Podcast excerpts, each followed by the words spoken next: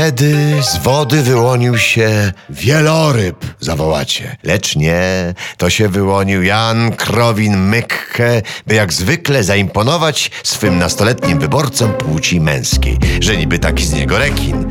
Oprócz tego, że pies na baby. A propos kąpieli, zwrócił się wtedy do redaktora zdrady mecenas Targowicki. Zauważyłeś, że ekspremier Kaskazimierz również tego roku polubił się kąpać? Co róż klatę pokazuje. I nogi, nogi jak kolumny greckich świątyń. Że niby takie stare.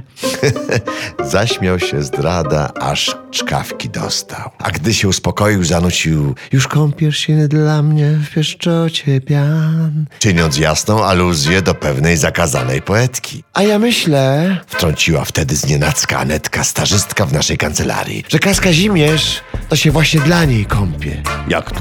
No po prostu. Żeby poruszyć w niej czułe struny wspomnień, pobudzić do twórczości. Przecież zabronił jej o sobie pisać. Boże, no, zabronił jej pisać prozą, wyjaśniła Anetka. A zwłaszcza do gazet i sądu. Lecz przecież wie, jak my wszyscy, że dziewczyna ma talent i na pewno by chciał, żeby napisała jakiś piękny erotyk. Zresztą spójrzcie, panowie. Targowicki zdrada spojrzeli w odmęty internetu na kas Kazimierza, w slipach i w czepku. Myśli pani, pani Anetko, zapytał niepewnie Targowicki, że na podstawie tych zdjęć mógłby powstać erotyk? Anetka nie miała wątpliwości.